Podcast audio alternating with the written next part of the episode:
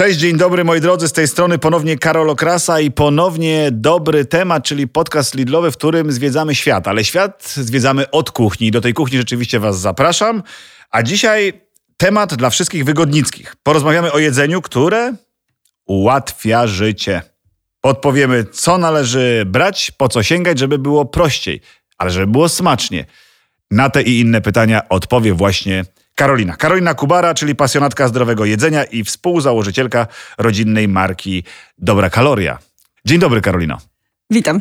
Zanim przejdziemy do rozmowy, jeżeli pozwolisz, mały kącik faktów, na który to kącik słuchacze absolutnie zawsze czekają, który wprowadzi nas trochę w rozmowę, dobra? A fakty wyglądają tak, kochani.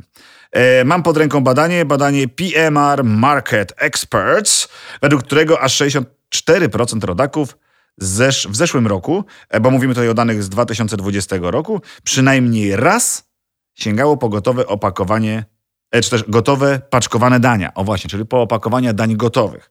A popularność tego jedzenia jest jeszcze większa wśród wegan i wegetarian. I tutaj aż 74% osób na diecie bezmięsnej deklaruje, że dania gotowe kupuje codziennie, czy też normalnie.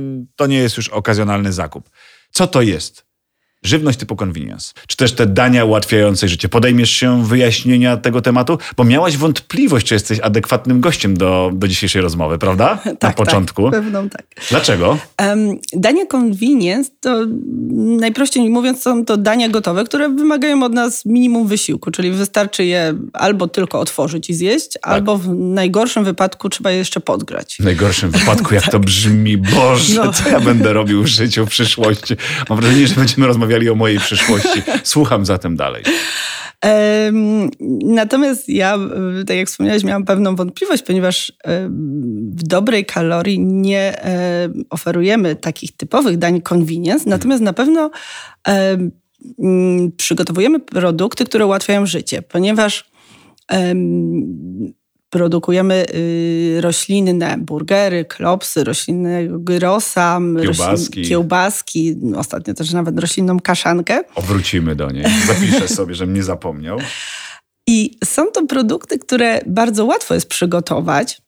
Wystarczy je właśnie podgrzać, chociaż wiem, że są też osoby, które nie czekają na podgrzanie i zjadają je prosto z opakowania. Ale nie są to gotowe dania w takim znaczeniu, jakim podałam tej definicji, ponieważ do tego burgera trzeba włożyć jakiś swój wysiłek, jakąś swoją inwencję. Jeżeli sobie podgrzejemy burgera, no to musimy jeszcze do niego sobie dołożyć bułkę, czy jakąś sałatę, ulubiony sos. Mhm. Więc na pewno czas przygotowania takiego burgera nam się bardzo skraca, ponieważ ten główny wsad burgerowy dostajemy, ale tutaj powinniśmy się wykazać jeszcze własną inwencją, czy dołożyć jakieś swoje ulubione dodatki. Podobnie z klopsami czy z kiełbaskami. Możemy je tylko podgrzać i zjeść od razu, ale też możemy puścić wodę fantazji i się nimi pobawić. Mhm, czyli jednak robota dla kucharza, czy też takiego pasjonaty gotowania w domu ciągle jest, pomimo tak tego, że używamy dań, które już są z pozoru przygotowane, doprawione i smaczne, bo to też jest jeden z tych elementów, o którym rozmawialiśmy poza anteną, że ty w swojej firmie dbasz o to, żeby te dania były... Żeby nie chodziło o to, że słuchaj, jedz, bo to zdrowe, tylko jedz, bo to zdrowe i smaczne. To jest też takie, mam wrażenie, hasło przewodnie trochę twojej idei tworzenia kolejnych dań i kolejnych propozycji, asortymentu. No, jedzenie to jest przyjemność. Jedzenie musi być pyszne. O to chodzi. I już mamy załatwione, moi drodzy, prawie połowę programu. Ale ciągnij ten temat, bo to jest cudowne, co powiedziałaś. Jedzenie, drodzy słuchacze, to jest przyjemność i po to jemy. Oczywiście i kuchnia to jest wspaniałe miejsce dla poszukiwania nowych smaków, odkrywania, eksperymentowania i my też do tego zachęcamy. I smak potrawy czy produktu to jest właśnie podstawa. Natomiast my w Dobrej Kalorii postawiliśmy sobie tą poprzeczkę dosyć wysoko, no bo jak sama nazwa wskazuje, chcemy też dostarczać nie tylko kalorii, czyli energię w żywności, ale chcemy, żeby ta żywność nas odżywiała, czyli żeby jedząc obojętne czy batona, czy burgera, czy kiełbaskę, żebyśmy mieli takie poczucie, że ta żywność zapewnia nam to, co jest nam potrzebne do życia, czyli dostajemy białko, błonnik, mikro, makroelementy, odpowiednie witaminy i to jest właśnie ta wartość dodana, którą my oferujemy, ale smak jest podstawą, to jest absolutna podstawa tutaj naszej wizji tworzenia jedzenia. Tak, że to hasło, które wielokrotnie powtarzałem, że żyjemy po to, aby jeść, aby się cieszyć tym, a nie jemy po to, aby żyć.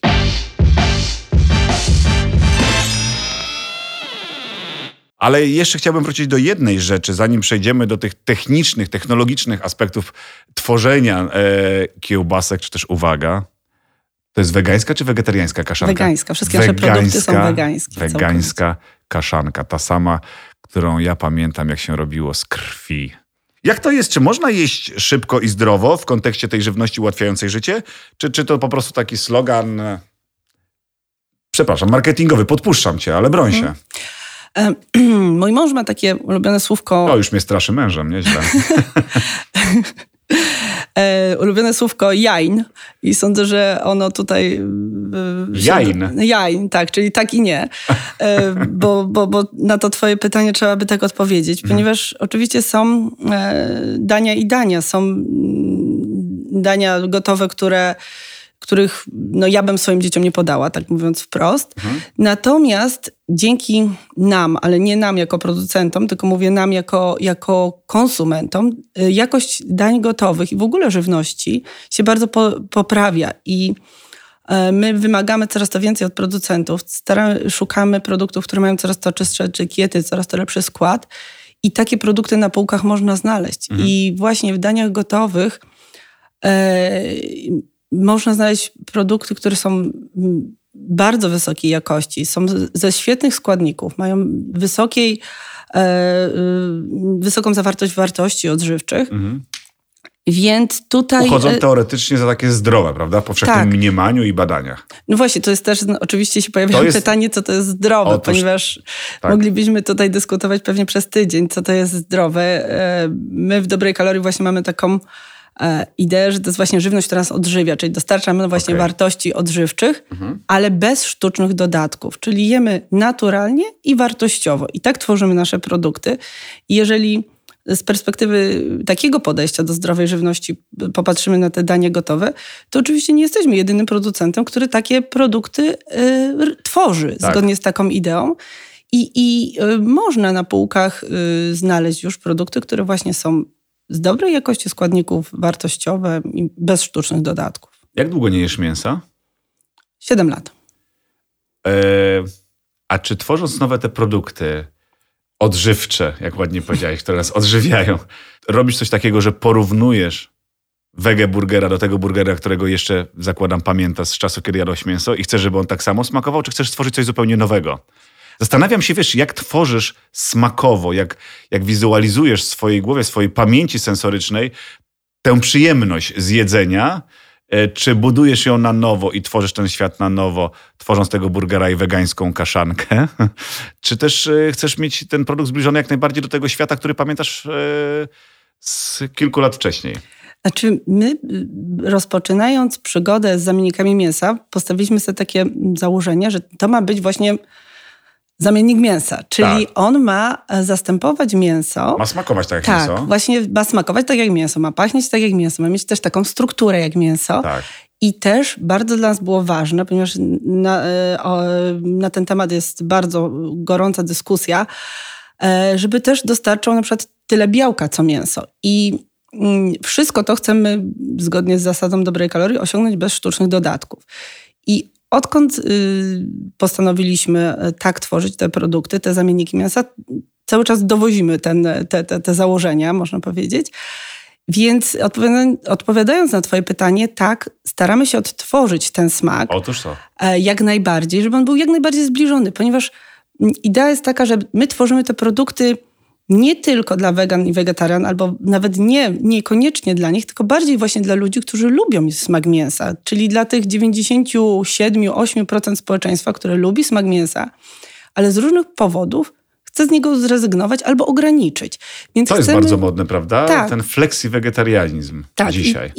I to jest właśnie to, co jest bardzo, bardzo popularne, czyli ludzie ograniczają spożycie mięsa z różnych powodów. Szukając alternatywy. Tak. I nie rezygnując z przyjemności. Dokładnie, czyli chcesz zjeść skwierczącą na patelni kiełbaskę? Proszę bardzo, ale z boczniaków. Chcesz zjeść kaszankę w chrupiącej skórce z grilla? Proszę bardzo, ale z kaszy gryczanej. Chcesz zjeść gyrosa, którego lubisz? Proszę bardzo, ale z białka pszennego. I wszystko to ma smakować, pachnieć, wyglądać tak jak to czym się żywiłeś, czy żywiłaś przez całe swoje życie. Żeby właśnie to cały czas znowu wracamy do tego, o czym powiedzieliśmy na początku, że jedzenie ma być przyjemnością, tak. Więc sobie nie powinniśmy, nie wiem, odmawiać, jakoś tutaj w imię idei zmuszać się, żeby zjeść coś, co nam nie smakuje, bo jest zdrowe albo bo jest dobre dla planety. Nie, możemy robić coś, co jest smaczne, zdrowe, dobre dla planety, dobre dla naszego zdrowia. I wcale właśnie z tego smaku nie rezygnować. Więc cały czas ten smak jest tutaj najważniejszy. I to mówi osoba, której ja coraz bardziej wierzę. Ja oczywiście Karoliny produkty znałem wcześniej, ale nie znałem Karoliny. Dzisiaj się poznaliśmy.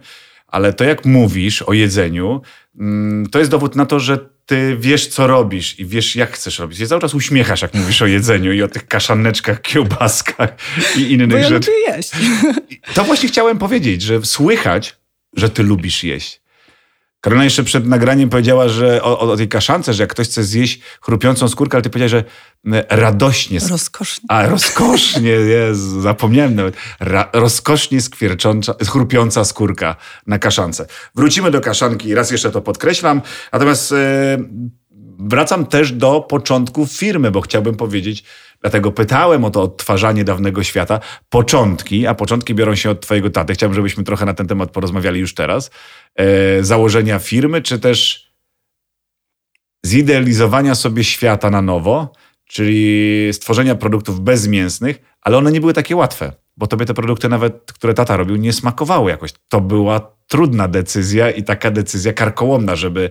Wtedy to było kiedy?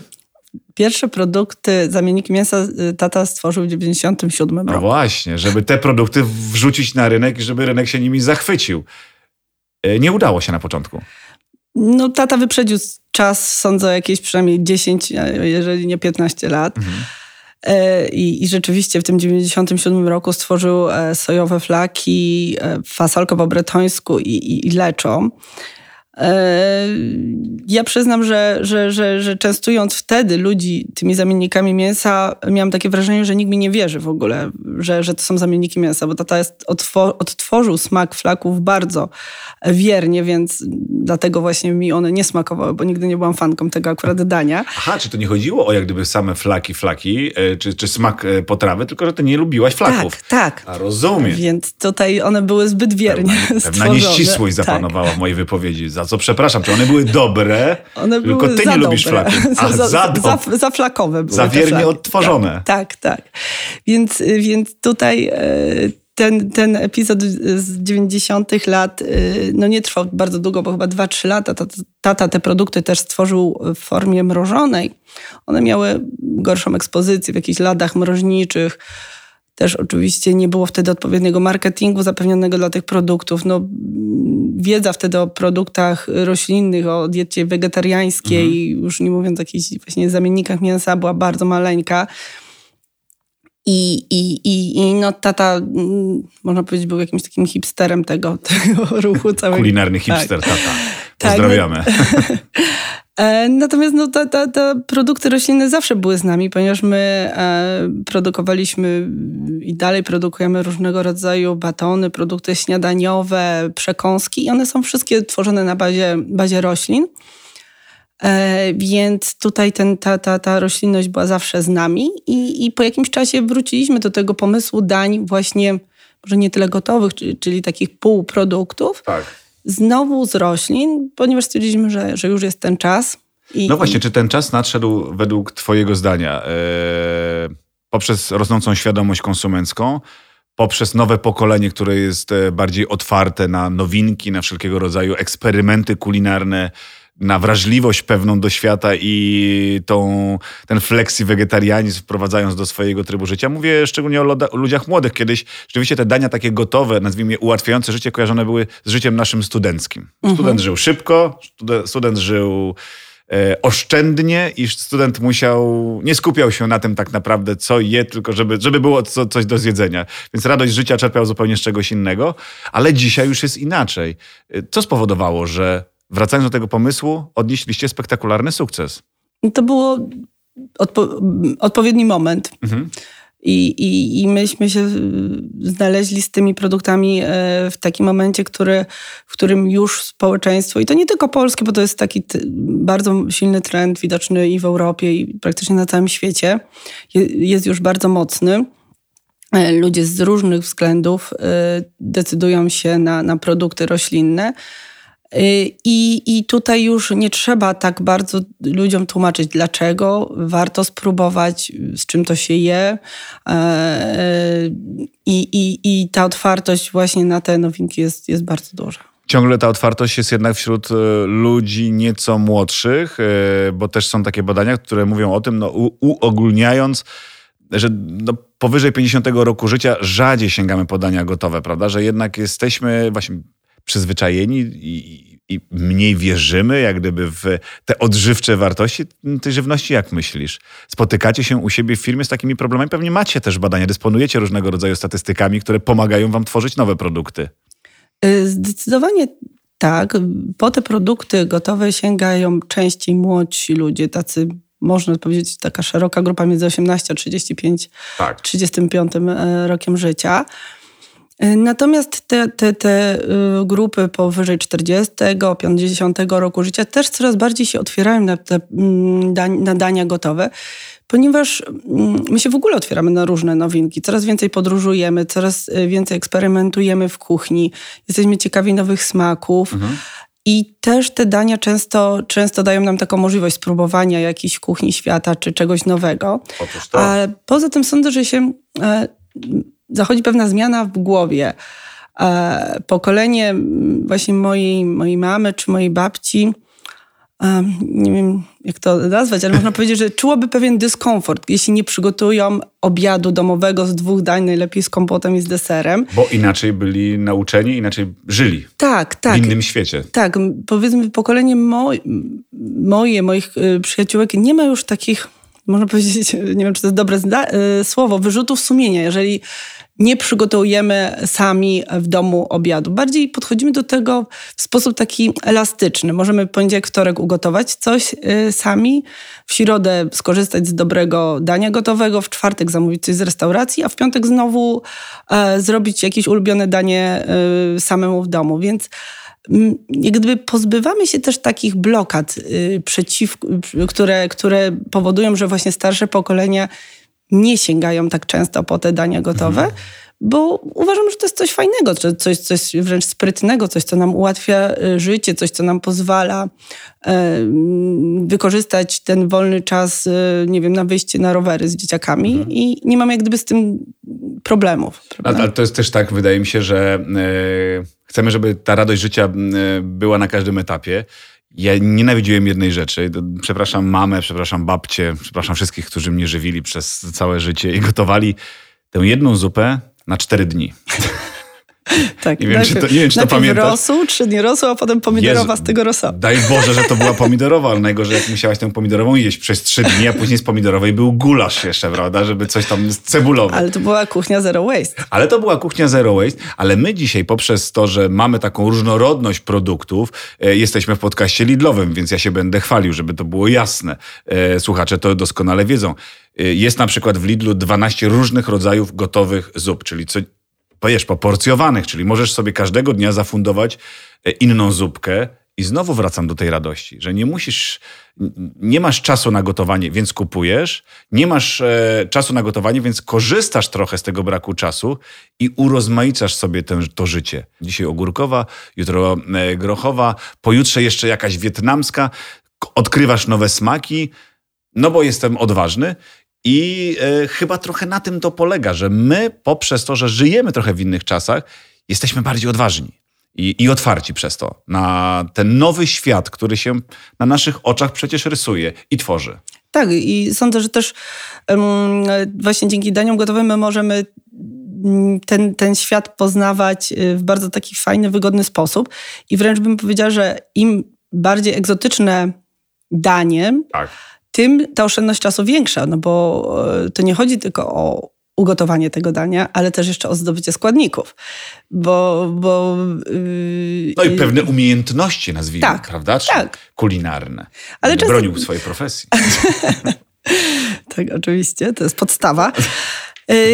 Ale poza umiejętnościami, poza zakupami też jest czasami też jakaś obawa. Ja nie wiem, czy mi będzie smakowało chili sin carne albo pad thai, bo może nigdy tego nie jadłam. Jeżeli kupię sobie małe opakowanie, spróbuję, tak, to później w weekend ugotuję takie danie sama dla całej rodziny. Będę szukała inspiracji, będę szukała jak do tego dojść, ale fajnie jest najpierw spróbować, czy to jest w ogóle dla mnie. Tak. Bo nie wyobrażam sobie, żeby moja babcia kiedykolwiek zrobiła pad thaia. Być może by jej nawet smakował, ale jakoś tego nie widzę, że raptem staję i z makaronu, z kurczaka, z jajka, ukochanej kolendry, robi sobie pad thaia, posypując to orzeszkami ziemnymi. No nie, ale być może jakby zjadła, najpierw tobie zasmakowało, być może by poszukała.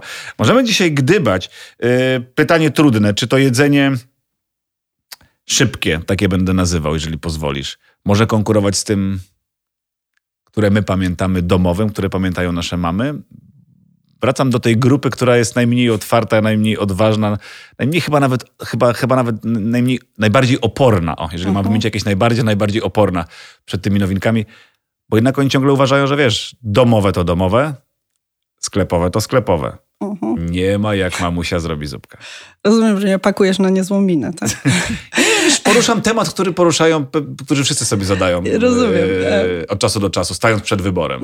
Znaczy, ja nie chciałabym wchodzić w taki dyskurs, czy domowe, czy dania gotowe mogą być lepsze niż domowe, ponieważ no, z jedzeniem domowym to nie jest tylko kwestia lepsze, nie lepsze. To jedzenie domowe wiąże się z jakimiś naszymi emocjami, z naszymi smakami z dzieciństwa, z tym, co my lubimy i jak lubimy.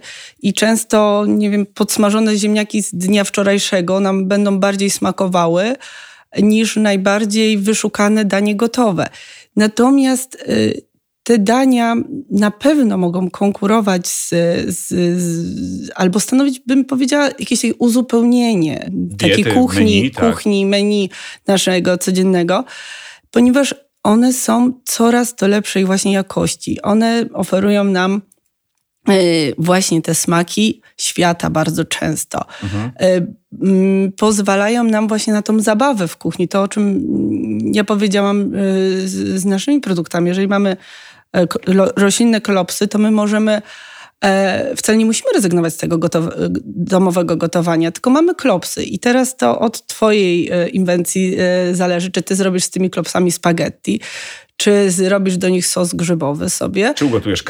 Czy ugotujesz kaszę. Niektórzy kroją te klopsy na plasterki i robią z nich lasagne, więc można się bawić. Nie trzeba... Polecam zapiekankę też ziemniaczaną z takimi klopsikami. Robiłem doskonała. Trzeba pokroić, przykładać ziemniaczkami, zalać pysznym sosikiem i do pieca. To muszę od ciebie wziąć w przepis. Dam. Podzielę się, bo ty się dzielisz z nami fajnymi informacjami. Ja bym chciał też się podpisać pod tym, co mówisz, że ta żywność może konkurować z jednego prostego powodu technicznego, jeżeli już pominiemy wartość sentymentalną, bo to jest element, o którym nie chciałbym, żebyśmy tutaj dyskutowali, bo każdy pamięta coś innego. Te smaki dzieciństwa są u nas tak silne i tak mocno zatarte, że nie chcę też namawiać do jakiejś rewolucji wewnętrznej, światopoglądowej swojej, ale te posiłki są na pewno tak samo przygotowywane jak te w domu. Ja bym powiedziała nawet. Punktu widzenia producenta, może wejdę na tą minę, że mogą być przygotowane lepiej. Ponieważ jeżeli my sięgamy po produkt gotowy, po produkt typu convenience, to nie widzimy całego sztabu ludzi, który stoi za tym produktem. Jeżeli my sobie sami gotujemy w domu, to oczywiście rzadko kiedy zastanawiamy się nad wartościami odżywczymi, nad składnikami, nad skąd one pochodzą. Nie tworzymy opakowania i nie musimy na nim umieszczać wiarygodnych informacji. Tak. Natomiast jeżeli sięgamy po produkt z dobrej marki, to na pewno za tym produktem stoją technolodzy żywności, którzy zadbali, żeby ten produkt był odpowiednio skomponowany pod kątem wartości odżywczych. Stoją za tym produktem działy jakości, które sprawdzają, żeby ten produkt był z odpowiednich surowców.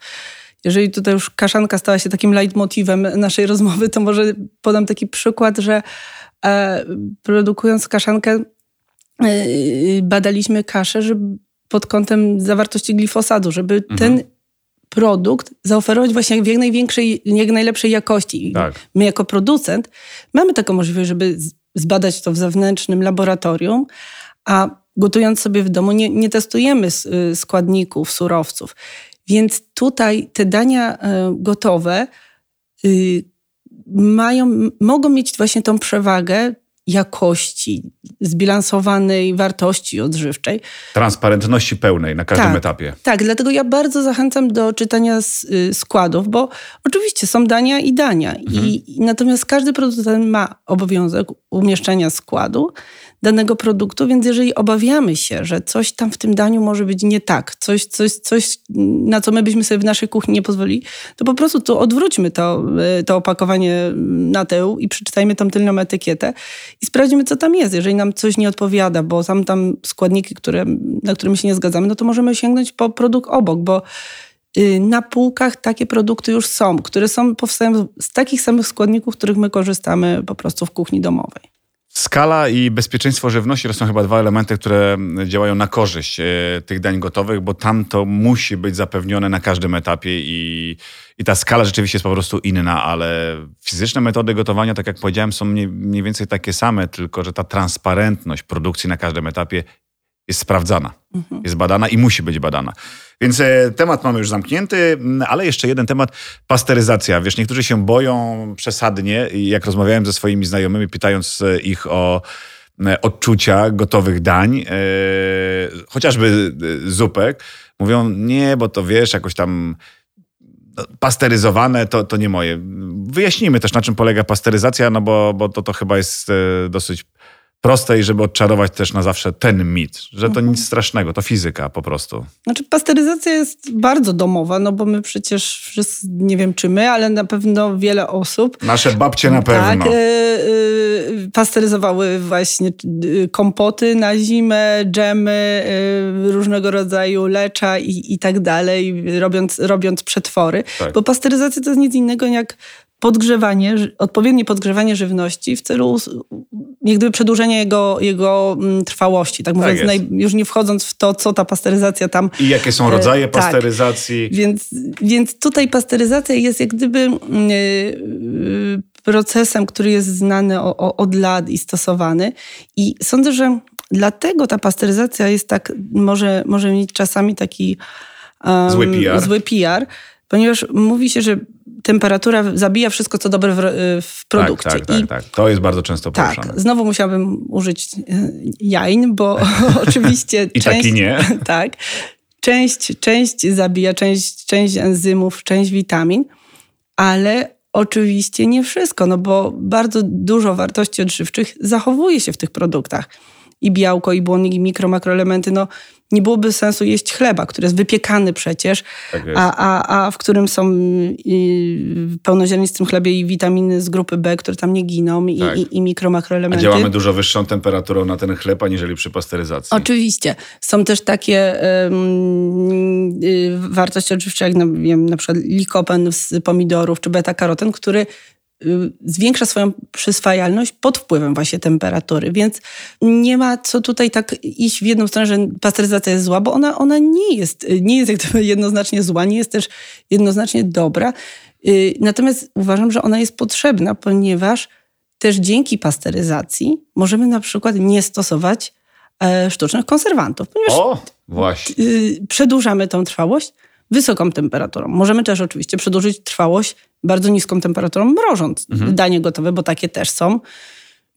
czy przedłużać trwałość na przykład taką technologią HPP, czyli wysokim ciśnieniem, które z kolei w ogóle nie zabiera żadnych witamin czy enzymów. Więc no i właśnie to są te metody produkcji, metody wytwarzania daleko wybiegające ponad świadomość nawet konsumenta dzisiaj potencjalnego, ponieważ ten świat się rozwija i producent ma w obowiązku dbać przede wszystkim o bezpieczeństwo. Ja chciałem, żeby to dobrze wybrzmiało, stąd też to czytanie etykiet jest dosyć istotne i wtedy będziemy wiedzieli wszystko, ale pasteryzacja, moi drodzy, jest naturalnym procesem przedłużania trwałości produktu. Nasze babcie robiły to z każdym kompotem, z każdym przetworem, trzymając go w spiżarniach przez całą zimę, żeby cieszyć się dobrym smakiem i nie tracąc na niektórych wartościach odżywczych, chociaż nie wiem, czy nad tym się wtedy aż tak zastanawiały. Po prostu to miało być smaczne i na tym się skupmy, ale teraz będzie grubo. Teraz się pewnie ja narażę. Dobrze, że siedzę troszkę dalej. A co z tą chemią w produktach gotowych? I teraz nie do kaszanki, a do burgera. Wiesz, jak ktoś nie przeczyta, zanim przeczyta piękną, kolorową waszą etykietę, która jest bajeczna zresztą, na tych wege burgerach, to sobie pomyśli, Boże, przecież to widać z daleka, że to musi być nieźle nafaszerowane, że to tak się i trzyma, i lepiej, przecież to nie ma mięsa, nie? O co tak naprawdę chodzi? Jak wy to robicie, że to tak... Czy to jest odżywcze? I czy ta chemia rzeczywiście tam jest? Złam albo nie ten mit. Znaczy w naszych produktach, wszystkich dobrej kalorii, nie stosujemy żadnych sztucznych dodatków. I to nie chodzi tylko i wyłącznie o o dodatki przedłużające trwałość, ale też nie stosujemy barwników, sztucznych aromatów. I to dobrze musi wybrzmieć, pamiętajcie tak, o tym. Dobra kaloria, zero sztucznych dodatków. Żadnych sztucznych dodatków. Przeczytajcie na etykiecie, tam jest naprawdę mało napisane. Tak, staramy się, żeby te składy były możliwie krótkie. Jak się tylko da, to nawet w przypadku batonów czasami są to 4-5 składników. Więc nie ma tutaj żadnej chemii. Natomiast ja rozumiem człowieka, który myśli sobie, kurczę, ja sobie zrobię gulasz w domu albo zrobię sobie kotleta u jakiegokolwiek, czy mięsnego, czy roślinnego, położę go sobie nawet do lodówki, to on po 3-4 dniach zacznie mi się albo skwaśnieje, albo zacznie pleśnieć. Tak. No to jakim cudem ten kotlet na półce może być naturalny i mieć trwałość 2 albo 3 tygodnie. Dokładnie. Więc jak gdyby tutaj nie dziwię się, że ktoś może mieć takie poczucie, o nie, na pewno tam nafaszerowali. No na pewno nie, ponieważ jeżeli prawo jest bardzo jasne i producent, jeżeli nafaszeruje, no to musi o tym napisać, dlatego znowu zachęcam do czytania etykiet, a skoro nie napisał, to znaczy, że skorzystał z różnych sposobów naturalnego przedłużania trwałości. Tak. Są przeróżne ekstrakty też z ziół, z przypraw, które przedłużają trwałość. My nasze produkty zamykamy w atmosferze ochronnej, czyli po prostu wypompowujemy, tak mówiąc, odciągamy powietrze, które jest w atmosferze, zanim zapakujemy i produkt jest pakowany w takiej atmosferze ochronnej, która zapewnia trwałość tego produktu. Wcześniej on jest poddany też obróbce termicznej, czyli na przykład burgery, które wspomniałeś, są wypiekane w piecu, więc to też przedłuża ich termin trwałości. I dlatego dzięki temu te produkty, które są całkowicie naturalne, bez sztucznych dodatków, mają termin przydatności np. 3 tygodnie do spożycia i są w pełni bezpiecznie, równocześnie będąc w pełni naturalne. Chyba to jest znowu to, o czym wspominaliśmy wcześniej troszkę, że musimy się oderwać od tego świata, który znamy, który pamiętamy, bo ten świat idzie do przodu. I w kwestii producentów żywności ten świat idzie dużo szybciej niż ta świadomość konsumencka jest w stanie nadążyć. No chyba, że ktoś rzeczywiście poszuka tych informacji, zgłębi je, bo one są powszechnie dostępne. Mówię tutaj o konserwowaniu żywności naturalnymi metodami, które wy stosujecie w swoich produktach. Czy to było tak rzeczywiście, trochę już do tego nawiązywaliśmy, ale czy to było też tak, że duże... Nawiązuję też do Lidla, że pojawiliście się w pewnym momencie w Lidlu, ale pojawiliście się też na półkach sklepowych w ogóle w Polsce. Czy to było tak, że ci duzi musieli też w to uwierzyć i wy musielibyście tak być za technologicznie zaawansowani, by spełnić ich wymagania i że oni te wasze produkty wpuścili do siebie, że mówią okej, są bezpieczne, są dobre, są smaczne, to ważne. Możemy się z wami pobratać? Jak ta współpraca przebiegała na początku? Możesz od kuchni. Najwyżej wytną, wiesz, no, nie puszczą tam decydenci, ale możemy teraz powiedzieć wszystko, więc śmiało. Był test panel? Wiesz, tak, że idziesz i robisz i słuchajcie, dam wam burgery i nie mówiłaś co na przykład na początku. Nasza współpraca z Lidlem zaczęła się od produktów śniadaniowych, od przekąsek. Mhm. I na początku była to taka próba, czyli były to tak zwane inauty, czyli wstawialiśmy produkty na takich naszych standach. Mhm. Ale tak dobrze one się sprzedawały, że po jakimś czasie pojawiły się nasze produkty w postaci batonów z orzechów, owoców, też całkowicie naturalne, bez dodatku cukru, przy kasach, już jako stały asortyment. I te batony nadal są w Lidlu dostępne.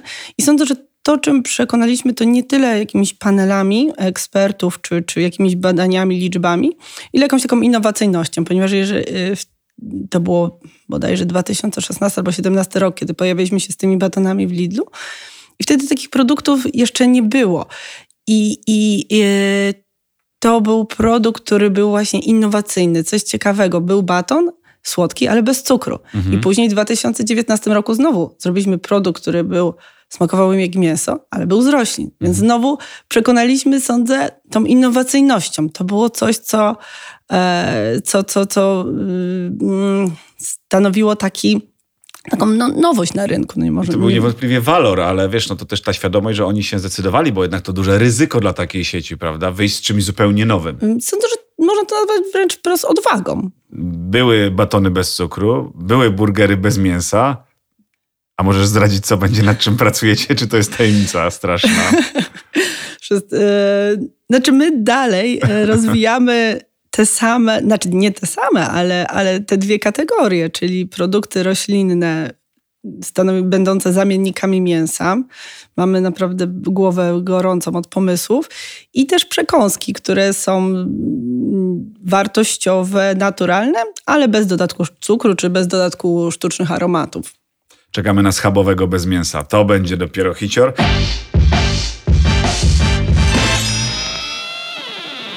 Jak pandemia wpłynęła na nasze zachowania konsumenckie? Nas wszystkich. Czyli patrząc z perspektywy twojej firmy, Dobrej Kalorii, to chętniej sięgaliśmy po produkty, po kiełbaski, po kaszankę, po burgery, czy już gotowe batoniki, czy też nie? Jak wy obserwowaliście te zmiany, które niewątpliwie były dosyć szeroko komentowane i mocne, i takie wyraźne, prawda, w ostatnim roku? Zauważyliśmy te zmiany po wprowadzeniu lockdownów, szczególnie po zamknięciu restauracji.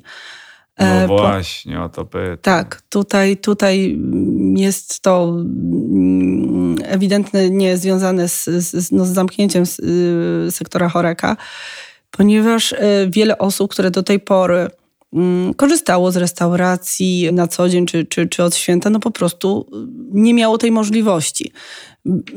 I teraz osoby, które niekoniecznie miały czas, umiejętności, może też ochotę gotować w domu, sięgnęły po dania gotowe, takie sensu stricte, o których powiedzieliśmy na początku, czyli dania, które są typu convenience, które wystarczyło tylko podgrzać i zjeść. Bądź po takie ułatwiacze życie, jakie oferuje Dobra Kaloria, czyli produkty, które albo wystarczy tylko podgrzać, albo można się nimi troszkę pobawić, ale też to nie wymaga bardzo dużo czasu w kuchni. Mhm. Wszyscy słuchacze wiedzą, że deklaruję, iż jestem mięsożercą. Jakbyś chciała mnie przekonać, ja już zdradzę, tak ja o tej kaszance będę mówił teraz, jak usłyszałem, to naprawdę to było coś. Pierwszy raz, kaszanka, która smakuje jak kaszanka?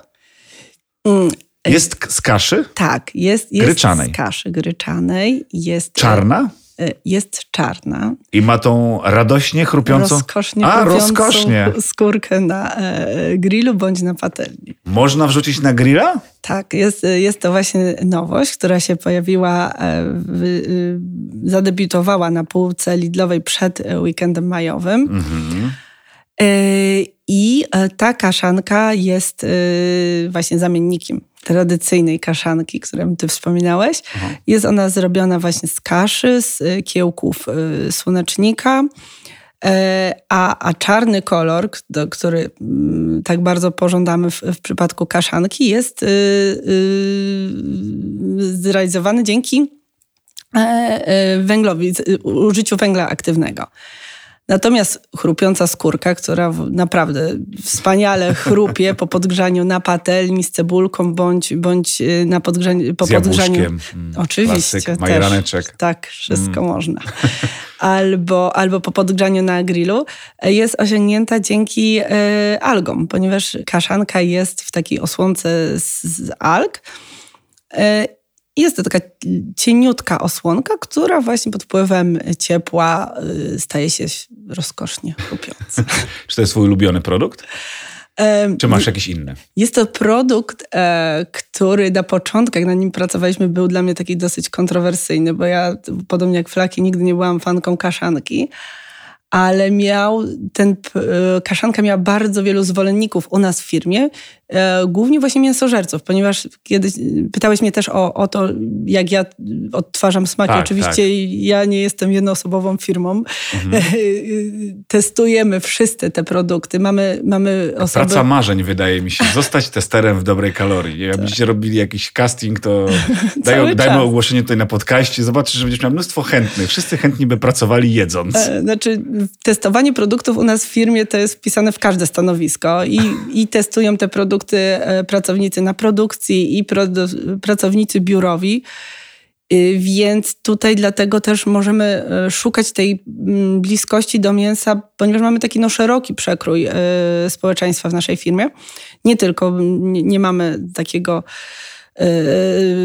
tutaj sita, że zatrudniamy samych wegan i wegetarian w Dobrej Kalorii, bo my też nie produkujemy tych produktów dla wegan i wegetarian, bo tak jak powiedziałeś, jesteś zadeklarowanym mięsożercą i to świetnie, bo to jest produkt dla ciebie, bo tworzymy te produkty tak, żeby one smakowały mięsożercom, żeby właśnie ludzie na tradycyjnej diecie cieszyli się z tego, że mogą jeść produkty, które lubią, które znają, smaki, które im smakują, tylko z roślin.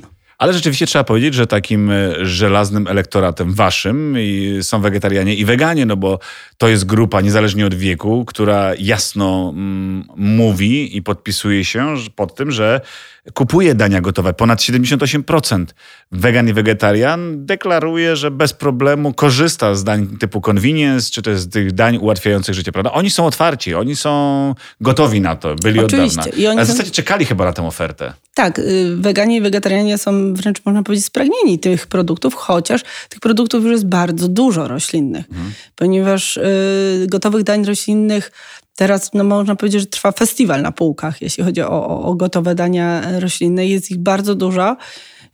Sama też chętnie po nie sięgam z różnych firm, bo jest coraz więcej dobrej jakości właśnie tych dań. Oczywiście, tak jak powiedziałeś, żelaznym naszym elektoratem są weganie, wegetarianie, natomiast... Mięsożercy chyba też, bo... Przede wszystkim. To, co powiedziałaś w stronę mojej osoby, prawda? Że ta kaszanka jest tak naprawdę dla ciebie. Tak. Ja zawsze mówię, że nasze burgery, klopsy, kiełbaski są dla wszystkich, którzy lubią burgery, klopsy i kiełbaski. A jeszcze mówiąc o wartościach odżywczych, obiecałem sobie, że o to cię zapytam. To jedno też z trudniejszych pewnie pytań. Białko, wiesz, to się bardzo często przejawia. Bez spożycia mięsa nie jesteśmy w stanie pokryć odpowiedniego zapotrzebowania na białko zwierzęce, czyli pełnowartościowe. I teraz się broń. Ale ja wiem, że ona się wybroni, już tak zdradzam. Ale jak, powiedz, to robicie? Powiedziałeś, że to o białku to jest twój ulubiony temat. Znaczy jest to temat, który jest po prostu bardzo gorąco dyskutowany. Jest to jeden z głównych argumentów przeciwko diecie roślinnej. Tak. No bo skąd ta siła? I tutaj oczywiście pojawiają się memy ze słoniami, orangutanami i największymi diplodokami, które wszystkie były na diecie roślinnej i jakoś żyły. Ja tu siedząca od 7 lat też całkiem sobie jakoś radzę. I oczywiście tutaj coraz to częściej do tej dyskusji włączają się nie tylko dietetycy, ale też sportowcy, którzy trenują od piłki nożnej, tenisa. Bo sporty też siłowe i trzeba powiedzieć też nawet kulturystykę. Tak. I takowych znam. Tak, bardzo, bardzo wielu sportowców, którzy właśnie budują masę mięśniową, robią to na diecie roślinnej i mają fantastyczne efekty. A białko jest bardzo szeroko dostępne w świecie roślinnym i nasz burger ma 24% białka, co jest więcej niż na przykład w dobrej jakości wołowinie, bo tam dobra jakości wołowina ma około 23-2% białka. A czy to jest białko pełnowartościowe? Tak, jest, znaczy możemy tutaj sobie to białko uzupełniać, prawda? Ponieważ rozumiem, że chcesz zapytać o te aminokwasy egzogenne. Tak, no może nie wchodząc w szczegóły. Garnitur aminokwasowy. Tak jest, ale to też jest ten temat, który się przejawia, że no dobrze, mamy białko roślinne, białko zwierzęce i znaku równości pomiędzy tymi białkami postawić nie można. Nie, natomiast możemy sobie łączyć różne białka roślinne, żeby właśnie ten garnitur aminokwasów egzogennych uzyskać. Na przykład bardzo dobrym źródłem białka jest amarantus, który ma właśnie tutaj bardzo dobry skład białkowy. I też amarantus wykorzystujemy w burgerach. Moja droga, więc tak dla słuchaczy, ten świat roślinny jeszcze będzie ciekawszy, jeszcze przyjemniejszy? Wizja schabowego, roślinnego rzeczywiście jest wizją realną według ciebie, kończąc dzisiejszą rozmowę? Jak ty patrzysz w przyszłość? Optymistycznie. Cały czas? Cały czas. Uważam, że przyszłość jest zielona. Pomimo tego, że znaczy nie jestem jakąś oderwaną od życia optymistką, ponieważ bardzo martwi mnie to, co się dzieje z naszą planetą i też jest to jeden z takich argumentów, który nakręca mnie do popularyzowania diety roślinnej czy właśnie roślinnych dań gotowych. Więc z jednej strony uważam, że dieta roślinna będzie się rozwijała i to jest dobre dla nas, dla naszego zdrowia, dla zwierząt i dla planety. Natomiast może z większymi obawami patrzę na nasz świat, w jaką stronę zmierza, aczkolwiek jeżeli będziemy tutaj, my jako producenci sieci, też kucharze, blogerzy.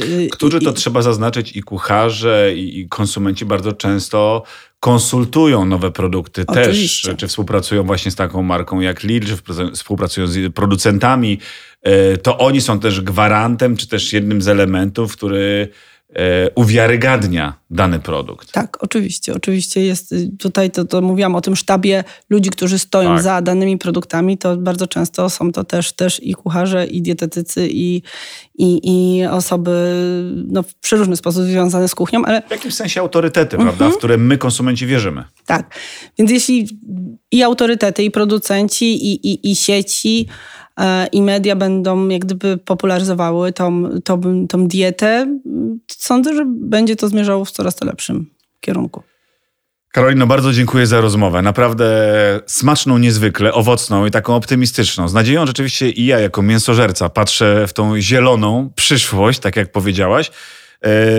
A dla was, drodzy słuchacze, taka rada. Jeżeli boicie się jeszcze czegokolwiek spróbować w domu, bo nie wiecie jak zrobić, no to rzeczywiście chociażby w Lidlu te wszystkie smaki kuchni wietnamskiej, tajskiej są do odgrzania, do zrobienia. Podczas tej rozmowy już udokumentowaliśmy to mocno i uwiarygodniliśmy, że jest to bardzo smaczne, odżywcze, jak to Karolina zwyczajnie mówi.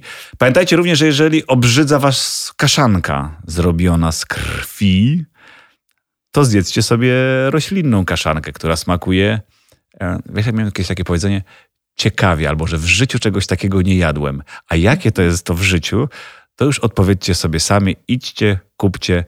Karolina rekomenduje, żeby wrzucić na grilla i ta rozkosznie chrupiąca skórka zawsze się pojawi. I tej rozkoszy absolutnie wam życzę na każdym etapie. Bardzo dziękuję raz jeszcze, Karolino. Również bardzo dziękuję za zaproszenie. Pomysłów Karolinie i dobrej kalorii nie zabraknie, bo przyniosła, to już teraz na koniec wam mogę zdradzić, łapówkę, torbę pełną różnych rzeczy, w które się za moment zanurzę i będę testował zresztą z przyjemnością. A wy w tym czasie, moi drodzy, pamiętajcie, że możecie odtworzyć sobie poprzednie odcinki na Spotify, YouTubie, Google Podcast i Apple Podcast. Słyszymy się niebawem. Dzięki serdeczne. Karolina Kubara była moim i państwa gościem. Dobra kaloria, pamiętajcie. Dobry temat, pamiętajcie. Dobry dzień, niech będzie. Pa!